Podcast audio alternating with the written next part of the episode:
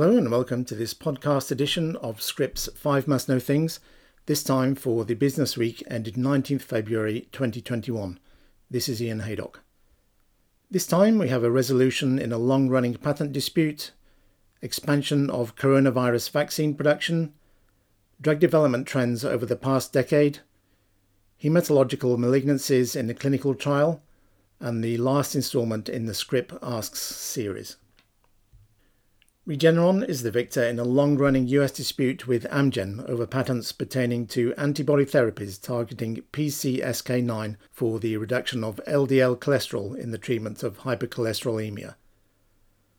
Regeneron and its partner Sanofi continue the commercial battle for market share, however, with Amgen's PCSK9 inhibitor Repatha, which is evolocumab, generating hundreds of millions of dollars more in global sales than their product Praluent, which is alirocumab. Regeneron announced on 11th February that the US Court of Appeals for the Federal Circuit upheld a US District Court for the District of Delaware August 29 decision that invalidated two Amgen patents related to anti-PCSK9 antibodies. The Federal Circuit decision, which agreed with the lower courts and with Regeneron that the patents were too broad, means that all five of Amgen's patent claims relevant to Praluent are invalidated. Mandy Jackson writes that Amgen initiated the long running patent dispute in 2014 and sought an injunction to stop the manufacture, use, and sale of Praluent as long as the product, which is sold in the US by Regeneron and outside the US by Sanofi, infringed its PCSK9 antibody patents. The litigation went through two district court jury trials and moved back and forth between the Delaware court and Federal Circuit before the appellate court finally ruled in Regeneron's favour. Regeneron noted that Praluent was developed with its proprietary technology, and the Federal Circuit decision validates the company's stance that Amgen has no claim to Praluent, helping to provide closure on this matter, the company said.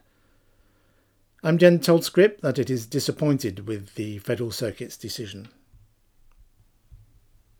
The EU has agreed major expansions of its deals with the COVID 19 vaccine makers Pfizer and BioNTech and Moderna, adding a further 350 million vaccine doses to its confirmed orders.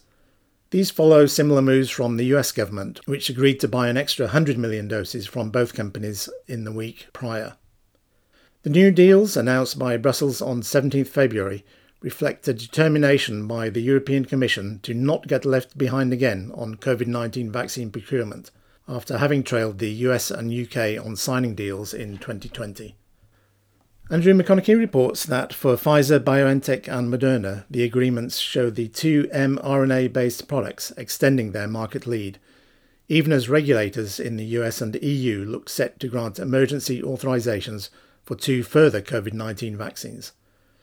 The regulators will assess the J&J and Novavax candidates in the next few weeks, and the authorizations will release millions more doses to patients.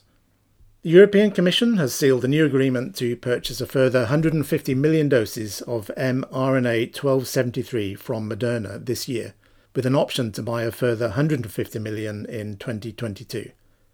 That brings the confirmed order commitment to 310 million doses for delivery in 2021.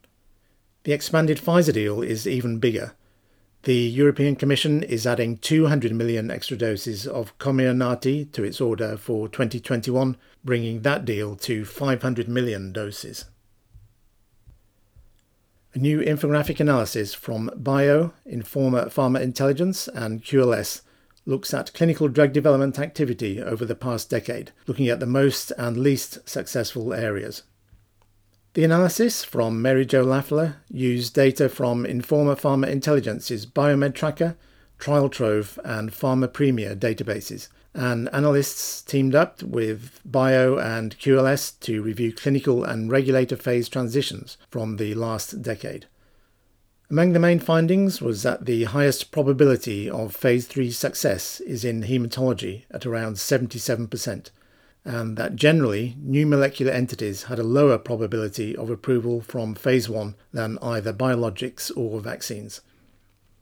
The infographic is packed with trends and data too extensive to detail here, so please do check out the full article. The exact cause of two cases of hematological malignancies that developed in patients taking part in Bluebird Bio's phase 1-2 study of lentiglobin in sickle cell disease or SCSD remains unclear, although the ramifications could affect not just commercialization of this gene therapy, but the lentiviral vector platform overall, as well as the company's plans to spin off its oncology business and remain focused on gene therapy. Cambridge, Massachusetts based Bluebird said on 16 February that last week it had received reports that a patient taking part in the study, which was named HGB 206, had developed acute myeloid leukemia, while another had developed myelodysplastic syndrome. The company temporarily suspended HGB 206 along with the Phase 3 HGB 210 study of lentiglobin in SCD and it additionally suspended marketing of Zynteglo, which is betibeglogene autotemcel, for transfusion-dependent beta thalassemia, which, despite not having reported any hematological malignancies, is manufactured with the same lentiviral vector used for lentiglobin BB305. Alaric DeArment's article notes that Bluebird said it is investigating the cases, with parallel assessments likely to take days or weeks. The company noted that the reported cases are distinct from a case of MDS that it disclosed in 2018 and ultimately determined was unrelated to the therapy. In order to determine if there is any relationship between this case of AML and the use of BB305 lentiviral vector to manufacture lentiglobin, our scientific and medical teams have launched a full investigation to better understand the cause and origin of the AML, CEO Nick Leschly said on a same day call with analysts, adding that the MDS case is also being investigated. Finally, in our fifth and final instalment of Scrip Asks, What Does 2021 Hold for Biopharma? Executives from companies large and small share their expectations around the business environment for the coming year. Industry leaders and experts envisage positive change in the biopharma sector over the coming year, fueled by advances in science and data processing. The application of artificial intelligence will improve and make more efficient activities across the business continuum, from drug discovery to manufacturing, while genomics will offer even more fruitful avenues for the development of much needed therapeutics. Last year was strong for both financing and deal making, reflecting the global investment in life sciences in the face of the COVID 19 pandemic, as well as the continuation of the positive trend for those developing cutting edge technologies in fields such as immunology and gene therapy. The consensus opinion is that the funds will continue to flow in 2021 and that the appetite for deal making will not abate. Some observers have wondered how Democratic President Joe Biden's new administration would address the thorny question of drug pricing in the US, although there was a feeling that this would not be tackled while the country remained in the grip of the pandemic crisis. And again, there is a huge range of views and opinions from people across the industry, so please do check out the full article, which also has infographics. That's all for this week. Many thanks for listening. And just a reminder that we are now on Spotify as well under the new Informa Pharma Intelligence channel. Bye for now.